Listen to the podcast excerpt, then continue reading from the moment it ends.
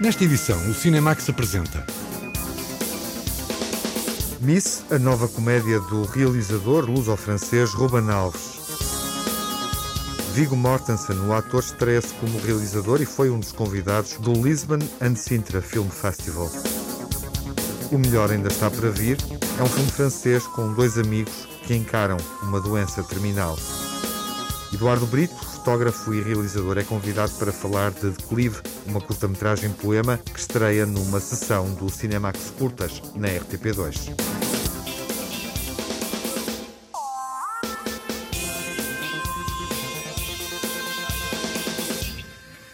A segunda longa-metragem de Ruben Alves aborda questões de género, contando a história de um rapaz que sonha ser Miss França. A jornalista Margarida Vaz conta-nos como é que ele se transforma numa mulher, despertando o lado feminino que lhe permite triunfar no concurso de elegância.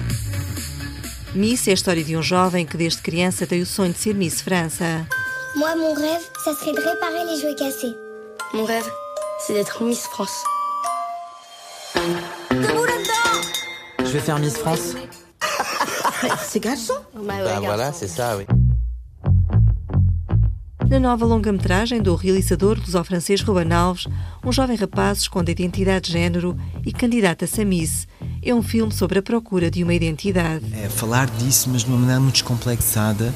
Acho que é um que acaba por ser universal, porque estou a falar disso, mas o filme não trata só disso, não trata, é um rapaz aqui que vive a feminidade. Ok, mas isso tudo é universal por causa de todas as pessoas que querem assumir quem elas são, de uma forma, se calhar, diferente das regras muito normativas da sociedade. Muitas pessoas que veem o filme depois dizem, a partir de 10 minutos já não nos preocupamos se é uma mulher, se é um rapaz, se é o que é aquele que... Isso tudo é secundário. Estamos a um percurso de uma pessoa a construir-se e a viver o sonho dele, porque isso é o mais importante, é que estamos a falar de sonhos, não é? É uma história de sonho, não é? É um conto de fadas mesmo, este percurso. Há já algum tempo que Ruben Alves queria tratar este assunto, falar da liberdade para ser o que se quiser. A descoberta nas redes sociais de Alexandre Vetter, um jovem manequim que desfilou vestido de mulher, deu ao cineasta um empurrão que precisava. Queria falar sobre o sentimento de sentir diferente, a identidade, o género. Isso tudo são perguntas que me tocavam bastante. E quando eu encontrei o Alex nas redes sociais, eu fiquei fascinado como é que um rapaz pode assumir essa feminidade de um lado criativo, ir até longe, até desfilar em mulher em alta costura e estar assim tão bem na pele dele, de rapaz. Ou seja, dizer eu tenho este lado feminino, quero assumi-lo ao extremo e acho maravilhoso esta liberdade e esta coragem de expor a uma sociedade se calhar muito clássica, com regras. E então fiquei fascinado pelo personagem e eu disse, eu tenho que fazer um filme sobre essa liberdade, essa coragem de ser quem somos. Para chegar ao filme Miss, o cineasta Ruben Alves revela que a ideia de construir a narrativa à volta de um concurso de beleza partiu do modelo e ator Alexandre Vetter. Miss depois veio numa troca de almoço, assim, tipo Miss France. E ele faz de mim uma Miss France, Ruben, por amor de Deus, ele assim, nós a rir. E realmente foi isso. Foi ele que me deu esta vontade de falar disso. A base é aquela coisa do concurso, não é? E todas as peripécias que ele pode, os sentimentos que ele pode sentir ao longo de... Mas foi mesmo um sentimento de verdade, de encontrar, falei muito com ele, mas também à minha volta, personagens que não se sentem bem numa sociedade cheia de regras. Tenho imensos amigos que, na maneira deles serem na sociedade, assumem uma diferença, e eu acho que é maravilhoso a diferença, isso é que faz a riqueza de uma humanidade e de um povo.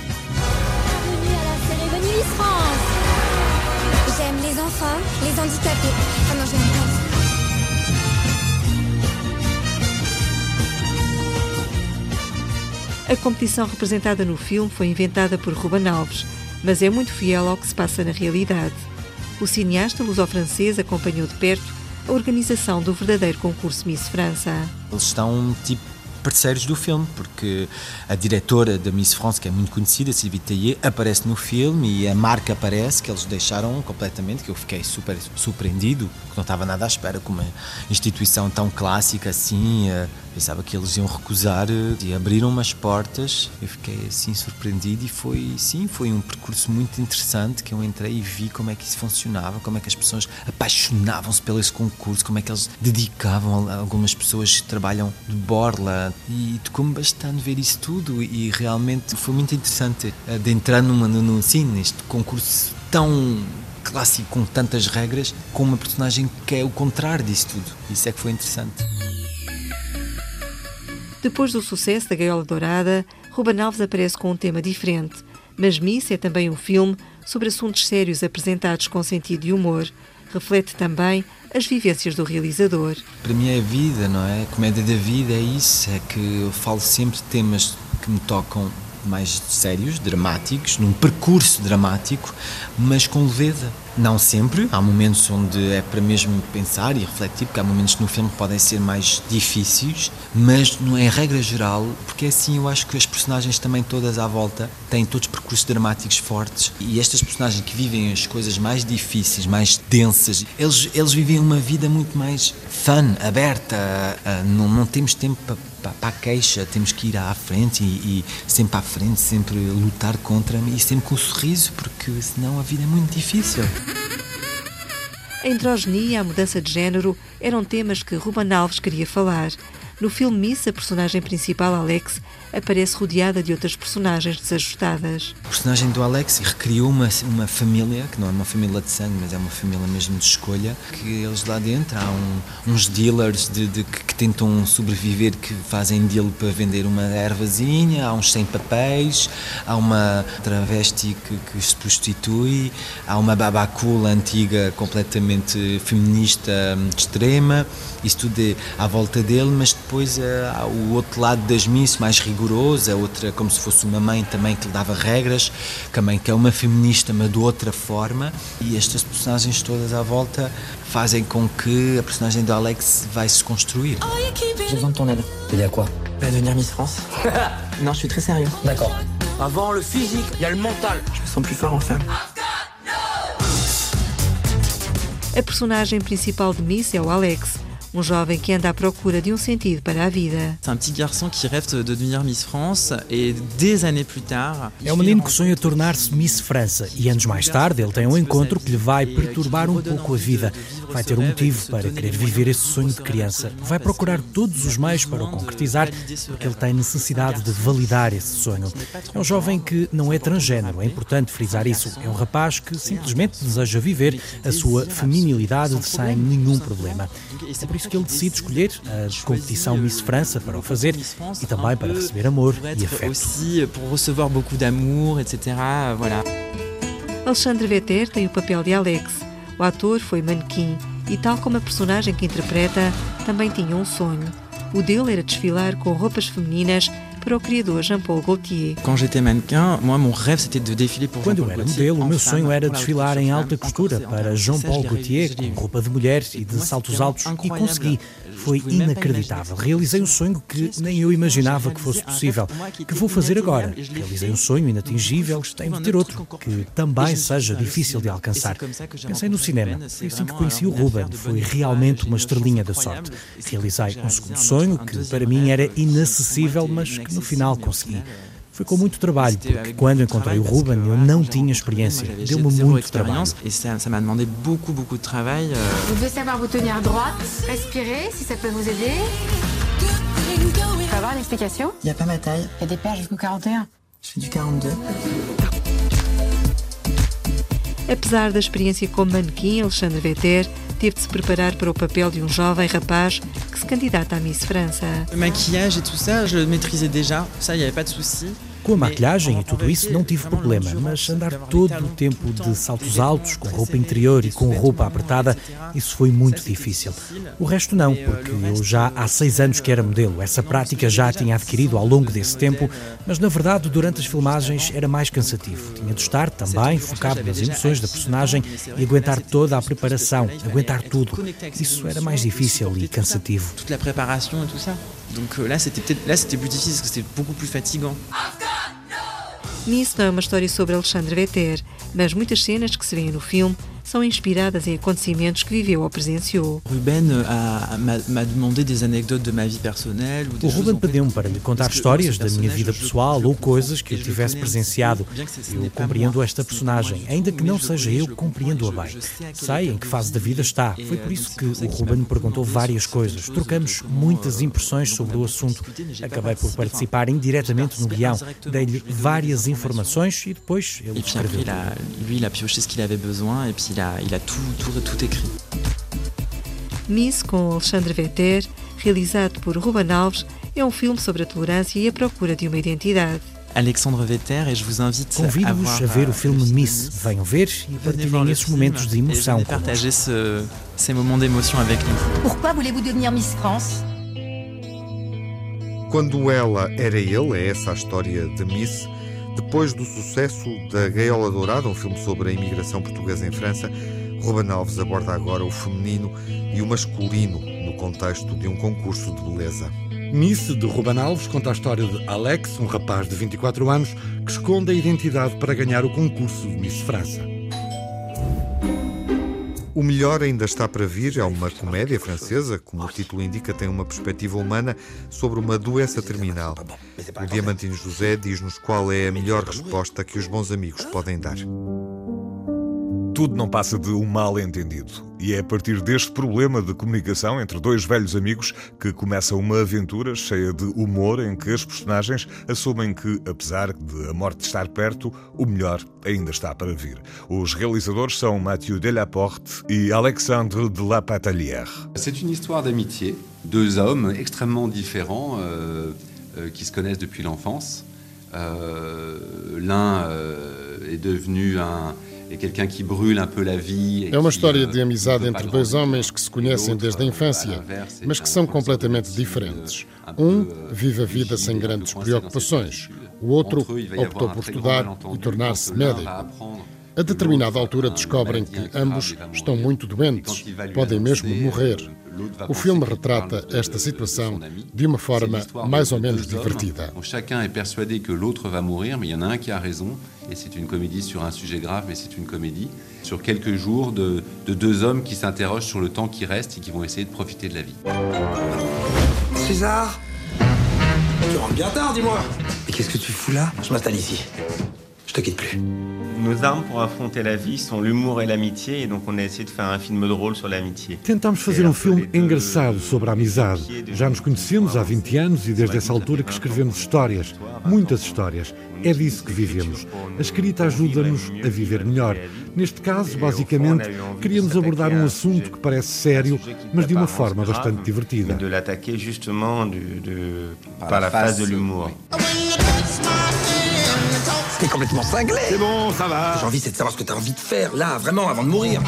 Aller sur la tombe d'Albert Schweitzer, relire Proust intégralement. T'as oublié acheter une corde pour me pendre. J'ai des goûts simples, moi. Ils sont pas simples, ils sont nuls. No filme O Melhor Ainda Está Para Vir, os amigos Arthur e César são interpretados pelos atores Fabrice Luchini e Patrick Bruel. Os dois já se tinham encontrado no início da carreira no filme Profs. Para Mathieu Delaporte, este é um reencontro feliz. Esses dois grandes atores, eles tournaram ensemble há 30 anos, num filme...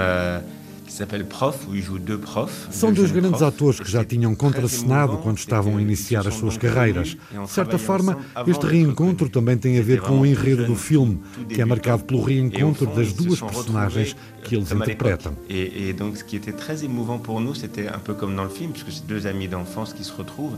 On a assisté a ces retrouvailles en fait pendant le film. Tu choisis un truc, je choisis un truc, et l'autre est obligé de le faire. Je ne prends pas l'avion, hein, je te préviens. Non mais ici c'est pas la démocratie, t'as envie de négocier, tu t'inscris à la CFDT. Mais je suis inscrit à la CFDT. Oh putain. Ça va sans doute vous paraître fou, mais je ne suis pas malade. Vous n'êtes pas malade. Non, en fait, c'est lui qui est malade. Le point commun que nous avons tous, français, portugais, brésilien, espanhol, africain, todos temos algo em comum, independentemente de sermos franceses, portugueses, brasileiros ou espanhóis. Todos vamos morrer. A mensagem do filme é basicamente que temos que viver da melhor forma possível o tempo que nos resta. E é essa ideia que o melhor resta a venir, c'est-à-dire que il faut vraiment profiter du temps qui reste. Alors on fait quoi? Et comment ça on fait quoi? La Java, la bringue, la nouba, la fiesta! Para além de terem realizado O Melhor Ainda Está Para Vir, Mathieu Delaporte e Alexandre de La Patellière também são os autores do argumento desta comédia dramática. É très beau. T'as pas l'impression qu'on a l'air con, não? Ouais, mais de con bien habillé. O Melhor Ainda Está Para Vir é um filme sobre relações verdadeiras. Olá, João Lopes. Olá, Tiago. É tocante e humorado, faz-nos rir e chorar. Uma das virtudes clássicas da comédia decorre da possibilidade ou da capacidade de tratar o absurdo como coisa natural, entenda-se, como elemento corrente das existências humanas. Talvez possamos definir O Melhor Ainda Está Para Vir a partir desse pressuposto. Lembremos apenas o equívoco que serve de motor à história. Há dois amigos, um deles, sem o saber, atingido por um cancro muito avançado. O outro, de modo acidental, tem conhecimento da situação e quer dar conta ao amigo da simples e cruel verdade.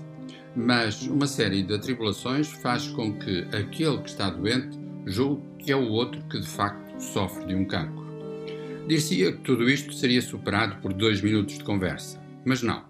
O filme dura quase 2 horas, sabendo sustentar a situação com habilidade e subtileza. Porquê? Precisamente porque o essencial não é o equívoco pontual, mas a verdade que as relações humanas podem conter ou conseguem conter. Nesta perspectiva, O Melhor Ainda Está Para Vir justifica um velho e sugestivo rótulo. Não exatamente uma comédia, mas uma comédia dramática. Que é, como quem diz, uma narrativa plena de um humor tanto mais desconcertante quanto se vai afirmando através do confronto com a doença e a morte. Enfim, escusado será lembrar que nada disto acontece sem que haja um trabalho exigente e multifacetado com os atores. Fabrice Luchini e Patrick Bruel, os papéis centrais, são brilhantes nesse jogo jogado entre a verdade e as suas máscaras, a explosão do riso e a suspensão das lágrimas. A lembrar, além do mais, que podemos e devemos manter-nos atentos à diversidade da produção francesa. Não vemos dois amigos improváveis nesta comédia, mas é uma narrativa que celebra a amizade e lembra esse filme popular da comédia francesa. O Melhor Ainda Está Para Vir é uma comédia dramática sobre uma aventura memorável.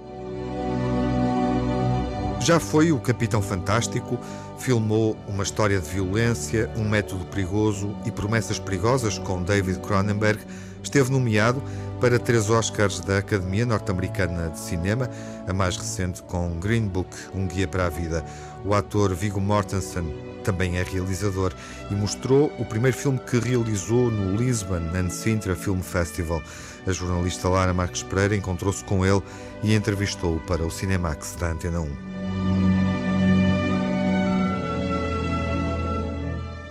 É muito mais do que um ator que conquistou o mundo inteiro como Aragorn na trilogia O Senhor dos Anéis, de Peter Jackson. A little more caution from you. That is no trinket you carry. I carry nothing. Indeed. I can avoid being seen if I wish, but to disappear entirely, that is a rare gift. Who are you? Are you frightened? Yes.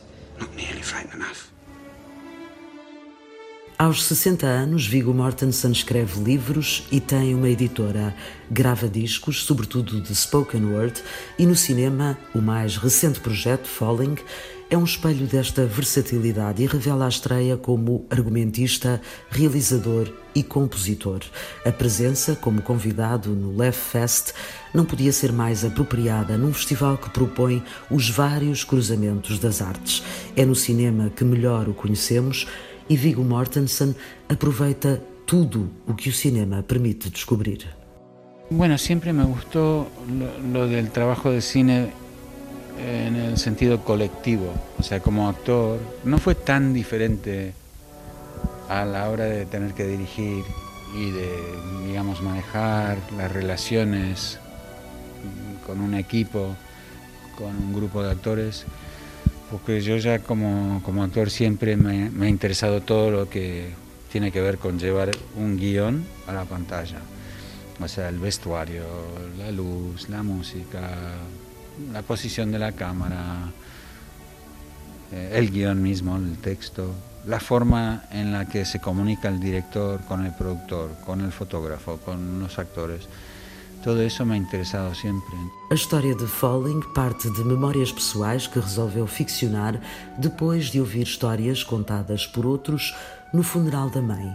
Foi este o ponto de partida para uma reflexão sobre o que é, afinal, a nossa presença no mundo e de que forma deixamos uma marca.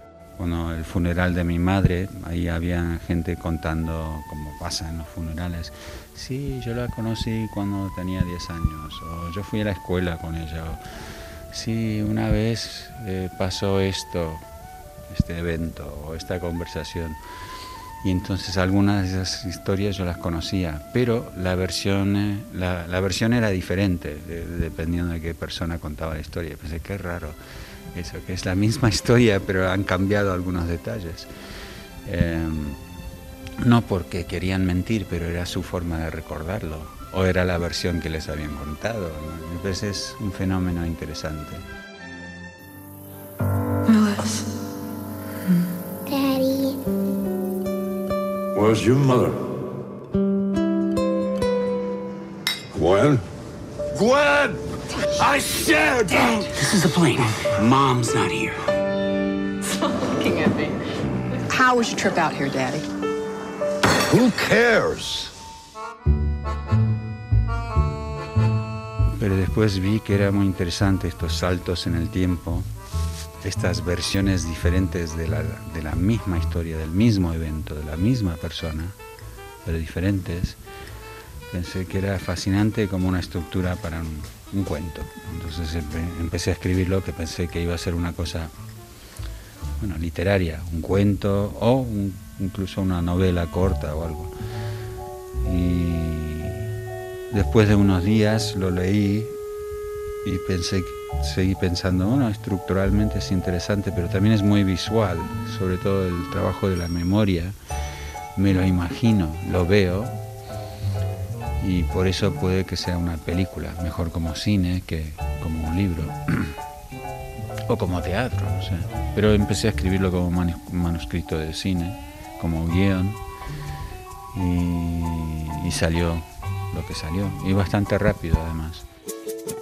Começou a escrever histórias muito cedo e muitas vezes traz consigo um caderno de apontamentos à procura do que a vida lhe possa dar de inspiração artística. Falling é o primeiro projeto que se concretizou em filme, mas a vontade de passar para o ecrã uma história existe há muito tempo. A primeira vez que intentei foi nos 90, há uns 24 anos, e era uma história muito diferente. Una historia escandinava, era una película muda, que a lo mejor algún día la haré. Me gusta esa historia. Y después intenté con otras historias durante los años que iban pasando. Empecé a trabajar más como actor, después del Señor de los Anillos, pero seguí escribiendo y seguí intentando. Filho de pai dinamarquês e mãe americana, nasceu em Nova Iorque, mas viveu até à puberdade na Argentina.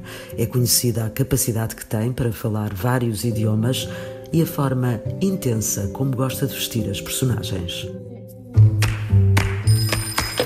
Yeah, some guy called over here, a doctor. He's looking for a driver. You interested?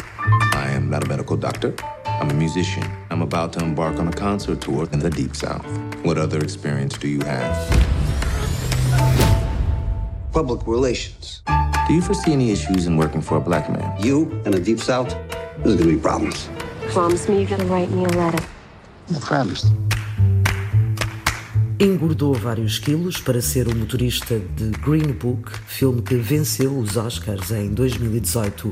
Foi um pai pouco convencional e inspirador em Capitão Fantástico ou o mafioso russo totalmente tatuado no cinema de David Cronenberg, que de resto faz uma breve aparição em Falling.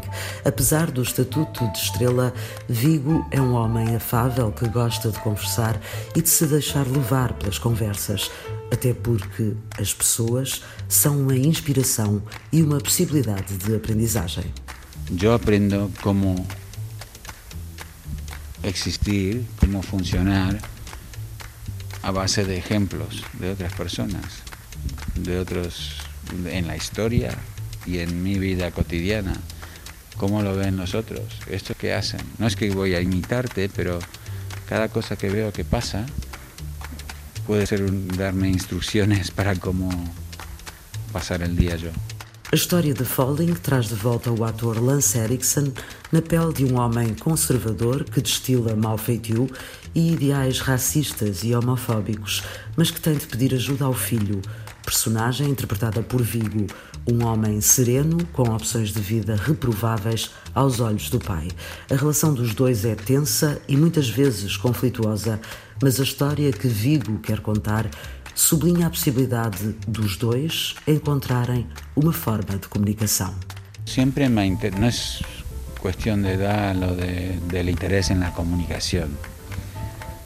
Isso sempre me ha interessado. Me parece que o arte mesmo é isso, é desejo de comunicar, de comprobar se outras pessoas sentem coisas similares.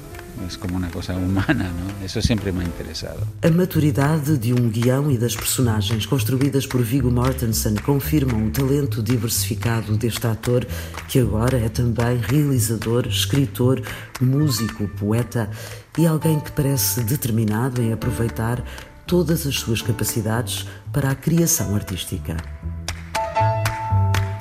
Um encontro com Viggo Mortensen, ator de nacionalidade dinamarquesa e norte-americana, que esteve presente na edição do Lisbon and Sintra Film Festival com um novo filme.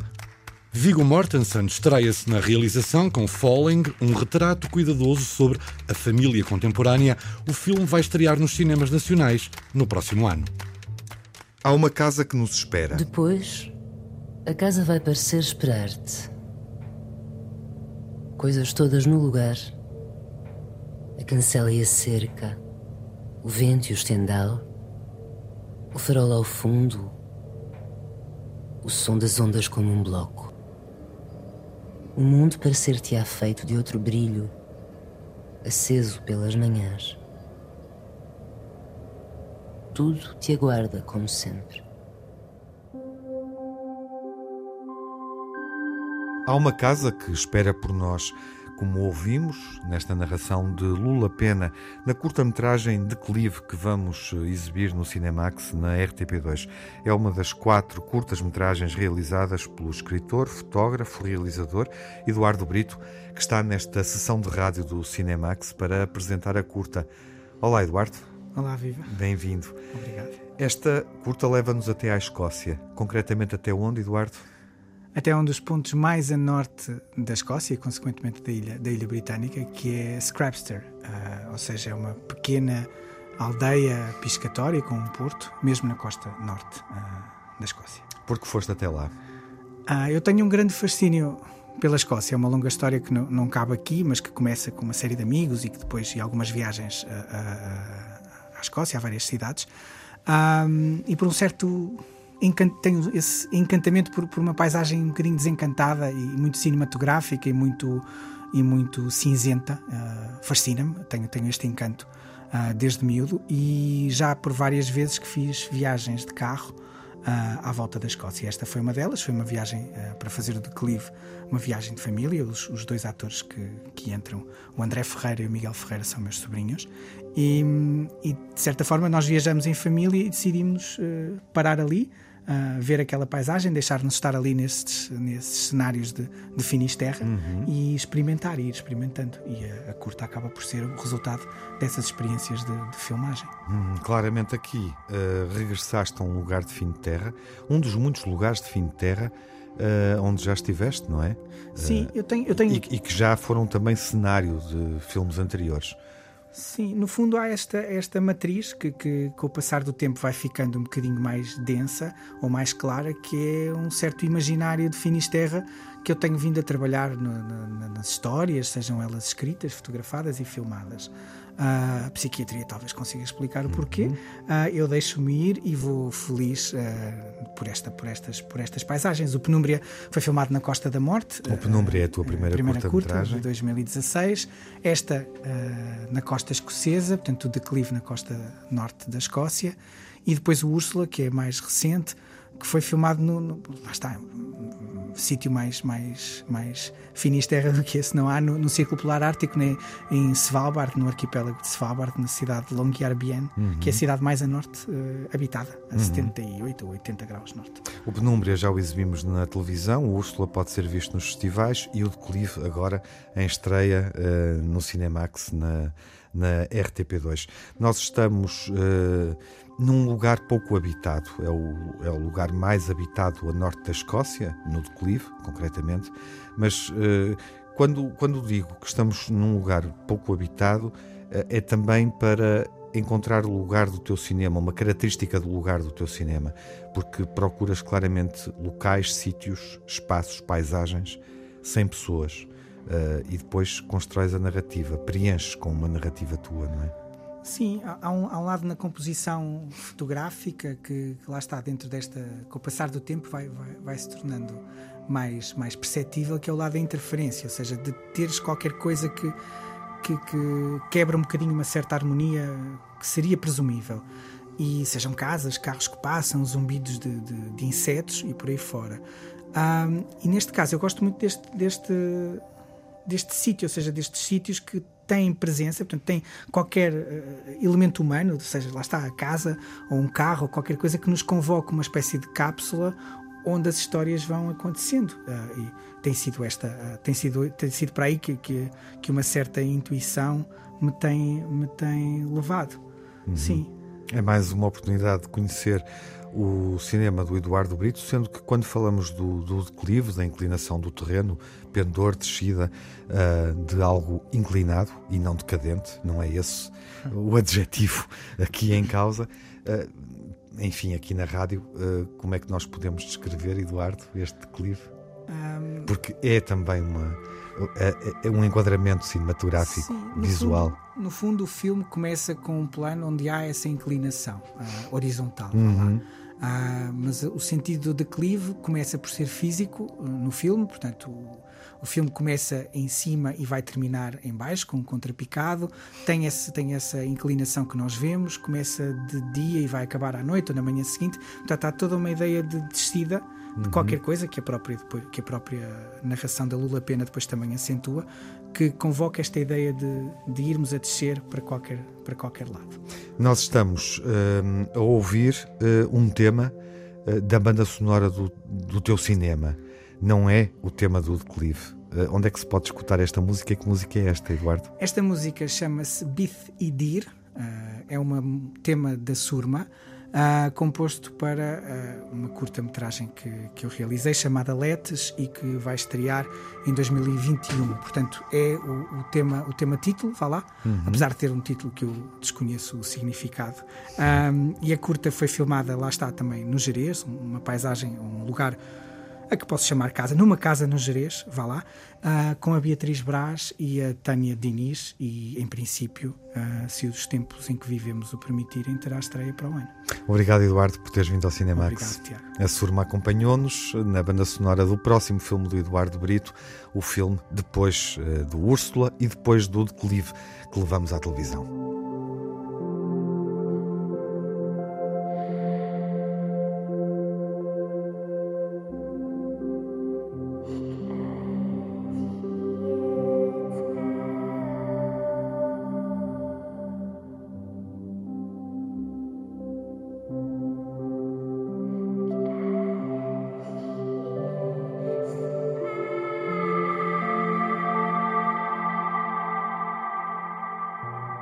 Declive, a mais recente curta-metragem de Eduardo Brito, pode ser vista na próxima sessão do Cinemax. Curtas na RTP2, estreia quinta-feira, dia 3 de dezembro, à meia-noite. A presença de Viggo Mortensen em Portugal e neste Cinemax leva-nos a rever o percurso do ator. Na memória final, vamos relembrar alguns dos filmes onde já o vimos. Aragorn. Eis a palavra que, para muitos espectadores, sobretudo mais jovens, identifica Viggo Mortensen, ou seja, a personagem que ele interpretou na trilogia O Senhor dos Anéis. Convenhamos que é pouco. Com uma filmografia de mais de meia centena de títulos, o ator americano de ascendência dinamarquesa é um caso invulgar de versatilidade. David Cronenberg terá sido o primeiro a saber potenciar essa versatilidade em 2005 com Uma História de Violência, depois, em 2007, com Promessas Perigosas, uma crónica perturbante sobre a máfia russa em que Viggo Mortensen contracena com Naomi Watts. Have you done that girl called Tatiana? I met a lot of girls called Tatiana. She was pregnant. Ah, in that case, no, I never heard of her. She died on my shift. I thought you did birth. Sometimes birth and death go together. She came in with needle punches all over both arms.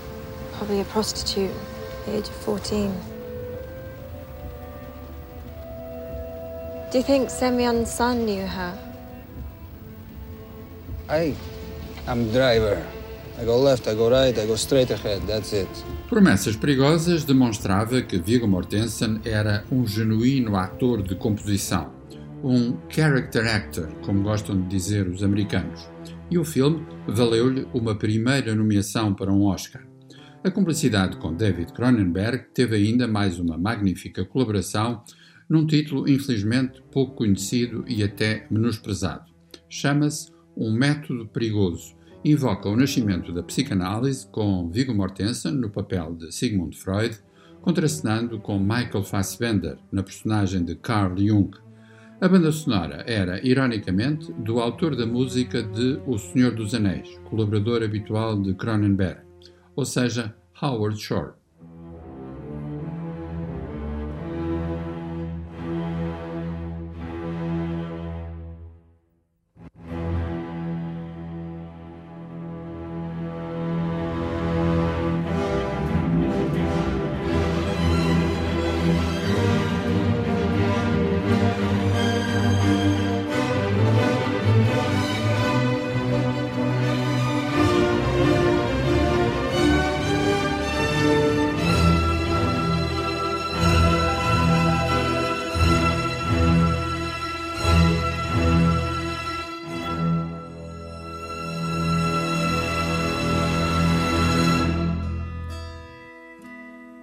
A segunda nomeação para um Oscar aconteceria graças a um filme bizarro e sugestivo dirigido por Matt Ross. Chama-se Capitão Fantástico e faz o retrato de um homem tão obsessivamente idealista que acredita que pode educar os filhos numa espécie de relação paradisíaca com a natureza, como se o resto do mundo não existisse.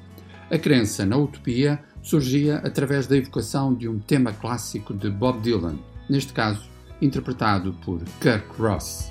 I Shall Be Released. Now yonder stands a man in this lonely crowd, a man who swears he's not to blame,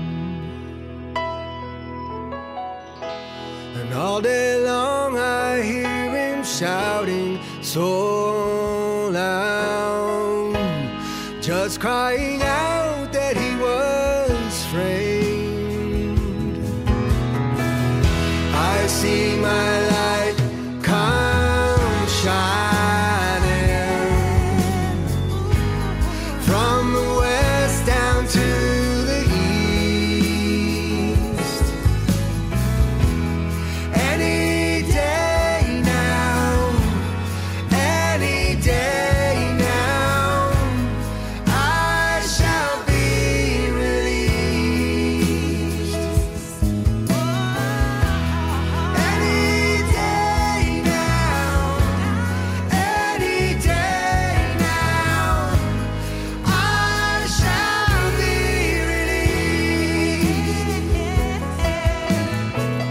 Enfim, a terceira nomeação veio com Green Book, o filme realizado por Peter Farrelly em 2018 sobre a singular relação de um pianista negro com o seu motorista branco nos confins do sul da América na década de 1960. O filme foi o grande vencedor dos Oscars, valendo uma estatueta dourada a Mahershala Ali no papel do pianista. O filme foi o grande vencedor dos Oscars, valendo uma estatueta dourada a Mahershala Ali no papel do pianista. Viggo Mortensen não ganhou, mas deixou mais um testemunho exemplar da sutileza psicológica que o seu trabalho pode envolver.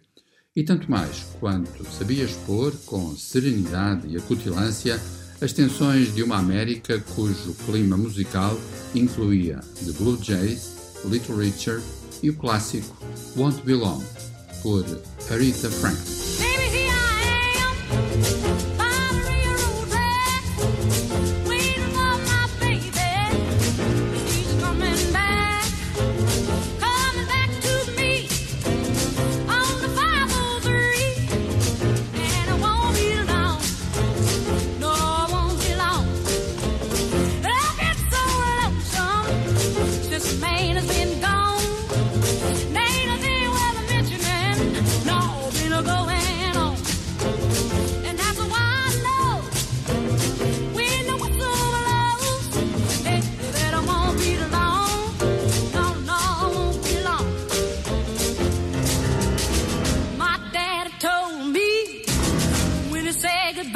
Yes, it did. I'll be back, baby, baby, by and by. And that's why I waited so doggone long, yeah. Can't you see how happy I am? Because the man is coming home. So now here I be by the railroad track. Oh, waiting for my baby. He's coming back.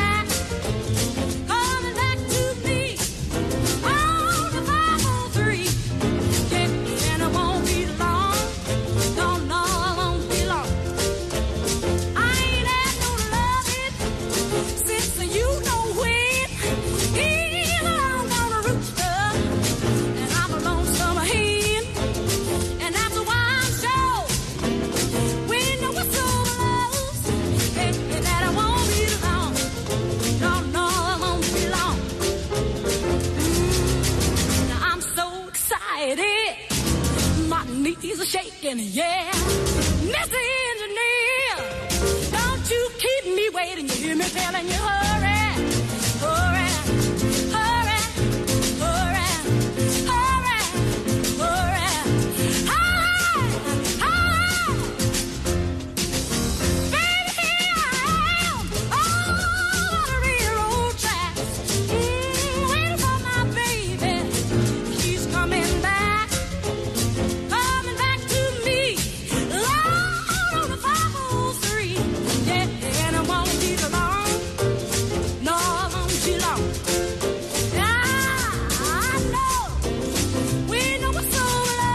Green Book, um guia para a vida, Capitão Fantástico, Um Método Perigoso, Uma História de Violência, O Senhor dos Anéis e Promessas Perigosas. 5 filmes na memória final desta sessão dedicada ao ator e realizador Viggo Mortensen.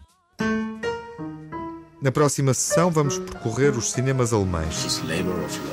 66 Cinemas é um documentário sobre 66 salas de cinema. Um filme cinéfilo que vai estar em destaque na próxima sessão, quando estrear nos cinemas nacionais. Até lá, fiquem bem e com saúde.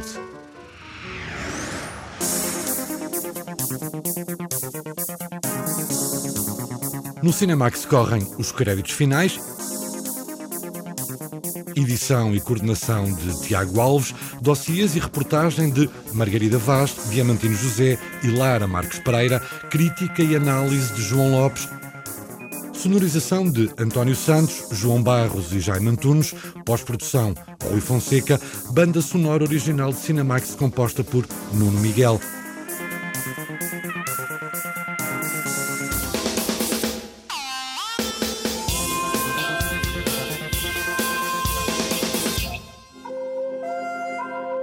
O Cinemax é um canal de cinema, em português, com sessões de curtas-metragens na RTP2, toda a atualidade na página digital rtp.pt/Cinemax e também nas redes sociais. Torne-se fã no Facebook e siga-nos no Twitter.